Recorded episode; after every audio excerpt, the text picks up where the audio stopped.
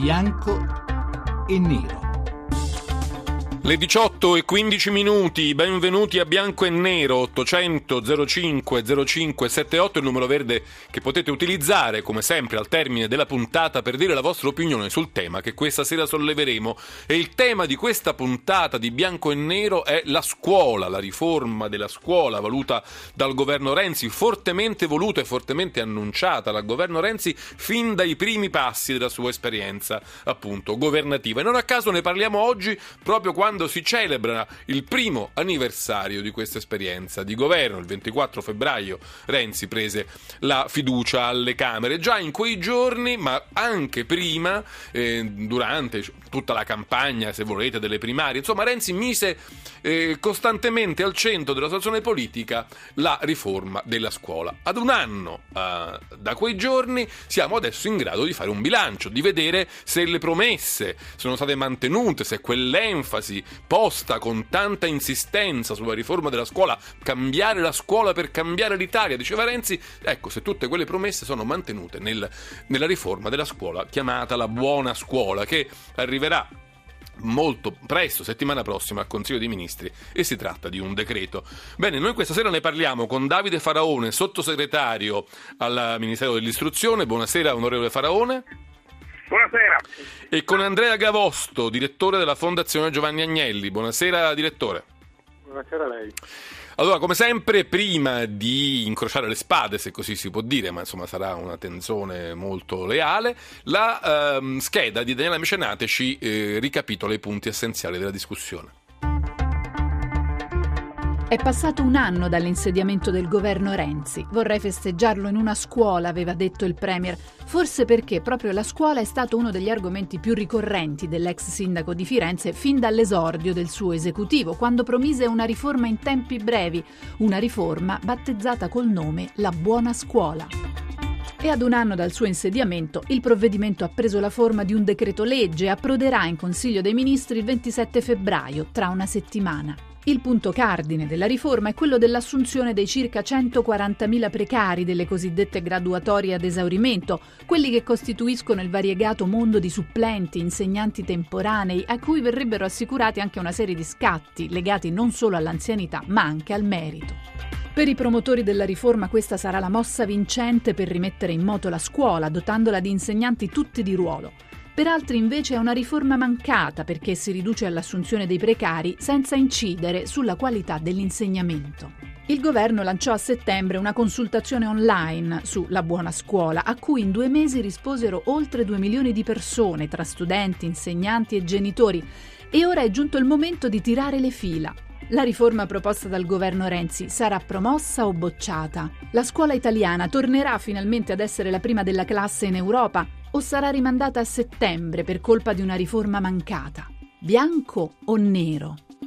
Bianco e nero, cominciamo con i nostri ospiti, prima però ancora qualche secondo di pazienza perché io voglio restituire agli ascoltatori, come dire, l'enfasi appunto, la concentrazione che Renzi mise fin dalle prime battute della sua azione di governo proprio sulla riforma della scuola. Sentitelo in questa dichiarazione. Vi propongo un patto, un patto educativo, non l'ennesima riforma. Non il solito discorso che propongono tutti i politici, adesso dobbiamo cambiare le regole del... No, vi propongo una cosa diversa. Abbiamo un anno di tempo per rivoluzionare la scuola italiana, ma soprattutto per darle importanza, perché i politici di solito quando parlano di scuola la mettono in fondo al sacco, la mettono come una delle ultime ruote del carro. La scuola è quello che resta, prima c'è da rifare la pubblica amministrazione, riorganizzare il bilancio dello Stato, sistemare i vincoli economici, tutte cose importanti, ma è la scuola il cuore di tutto. Se noi saremo in grado, nei prossimi 12 mesi, di ripensare a come l'Italia investe sulla scuola, allora costruiremo la crescita dei prossimi vent'anni. È la scuola il cuore di tutto non faremo la solita riforma, ma faremo un patto educativo. Io vorrei sapere da Andrea Gavosto, direttore della Fondazione Giovanni Agnelli, che studia da vicino le riforme della scuola, i vari tentativi che si sono fatti, monitora insomma i cambiamenti che vengono proposti sul fronte legislativo, se quello che oggi è sul tavolo è all'altezza delle promesse. Gavosto. Ma, eh, in realtà non lo sappiamo, nel senso che ancora non abbiamo tutti i dettagli eh, di cosa verrà deciso il 27 appunto nel Consiglio dei Ministri, quindi diciamo, ragioniamo sulla base delle informazioni del documento che il governo ha predisposto eh, qualche tempo fa che è la buona scuola. Eh, su questo diciamo, eh, il documento contiene tutta una serie di ehm, spunti molto importanti e su cui sono assolutamente d'accordo, però c'è la questione centrale, come si ricordava anche nella scheda iniziale, del cosiddetto svuotamento delle graduatorie, cioè dell'assunzione di eh, precari iscritti a queste graduatorie provinciali sono eh, stimati in 140.000, forse qualcuno di meno dopo ultimi, le ultime verifiche, che dovrebbero entrare di ruolo nella scuola. Ecco, la preoccupazione che eh, abbiamo anche recentemente manifestato come Fondazione Agnelli è che eh, non tutti questi precari, diciamo la metà di questi precari, non servano a soddisfare i bisogni della scuola, cioè sono specializzati tipicamente in materie che non sono quelle della, che la scuola domanda. In un certo senso la buona scuola adotta una logica rovesciata, anziché guardare i bisogni della scuola e individuare gli insegnanti che meglio soddisfano questi bisogni, si parte da chi è in graduatoria e si cerca poi di trovargli una sistemazione dentro la scuola. Voi l'avete chiamato un mismatch, no? Mi pare di capire, sì, una, una sorta di due cose che non coincidono, che non si incastrano come dovrebbero. Che non combaciano. Che non diciamo. combaciano.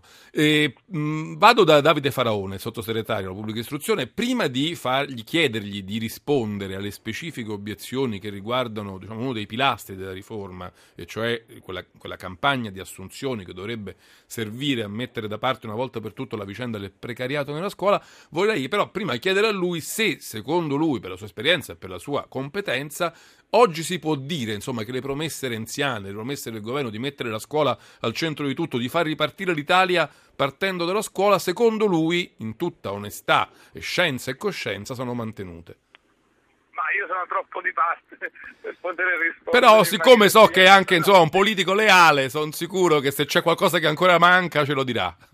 No, ma io invito i radioascoltatori, invito tutti voi a vederlo subito dopo il Consiglio dei Ministri che produrrà il decreto e la legge delega sulla buona scuola e dare un giudizio su questo, oltre ad aver eh, già sottolineato un aspetto di centralità sul tema edilizia scolastica. Lì è oggettivo che non ci si è fermati alle dichiarazioni di principio, ma si è fatto tantissimo investendo tantissime risorse in questa direzione. È chiaro che si parte da una condizione assolutamente disastrata, gli edifici scolastici in questo paese sono veramente messi male, però partendo da questa consapevolezza abbiamo messo al centro il tema delle ristrutturazioni degli edifici e stiamo andando eh, molto veloci.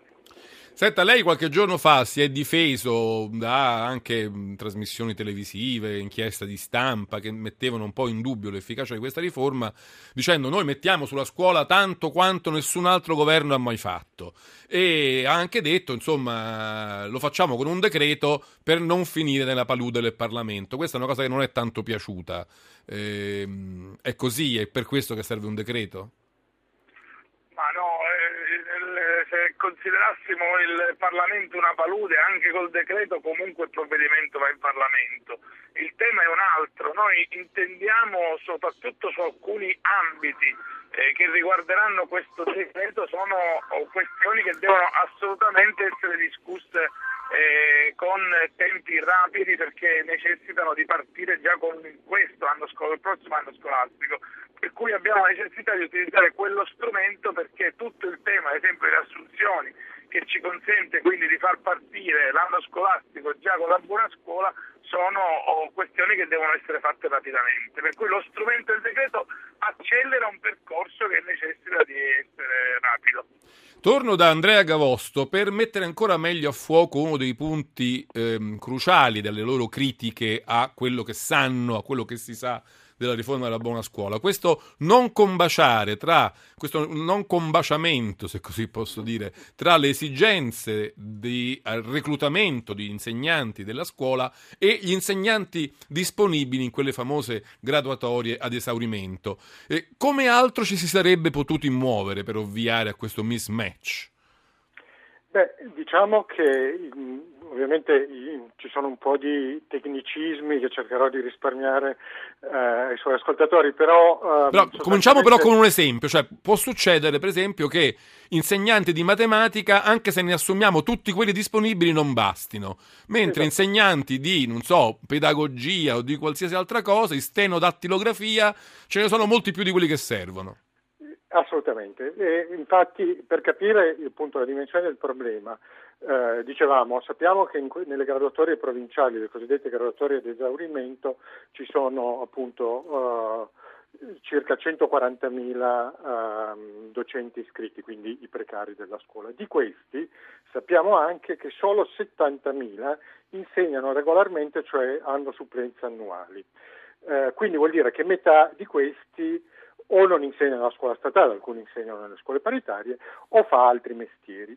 Perché questo? Perché sono specializzati tipicamente in discipline eh, che in questo momento alla scuola non servono. Tant'è, e questo lo sappiamo perché? Lo sappiamo perché le scuole in questo momento attingono a un altro gruppo di precariato che sono i graduatori di istituto, eh, seconda e terza fascia, circa 60.000, quindi diciamo il numero è sempre quello, 70.000 da una parte e 70.000 dall'altra, però eh, per coprire i bisogni, ad esempio matematica o materie scientifiche, tipicamente nelle eh, province del nord, si deve ricorrere alle graduatorie di istituto, quindi trovare sostanzialmente i docenti adatti. Dove però, eh, da dove però non si verrà assunti con questa operazione del governo. Quindi c'è anche un profilo di iniquità forse che noi abbiamo cercato di mettere in luce, nel senso che molti di questi eh, iscritti alle graduatorie di istituto sono abilitati, quindi diciamo, hanno caratteristiche eh, simili, del tutto simili. Di anzianità e di competenza simili a quelli delle graduatorie ad esaurimento. La devo fermare, eh, dottor Gavosto, perché la sigla ci annuncia l'arrivo del GR regionale che andrà in onda tra pochi secondi. Noi poi torniamo qui a Bianco e Nero a parlare con Davide Faraone, sottosegretario all'istruzione, Andrea Gavosto, direttore della Fondazione Giovanni Agnelli, della riforma della scuola che il, il governo presenterà nel prossimo mm, Consiglio dei Ministri del 27 febbraio. 800 05 0578 lì poi voi direte quello che ne pensate. A tra poco.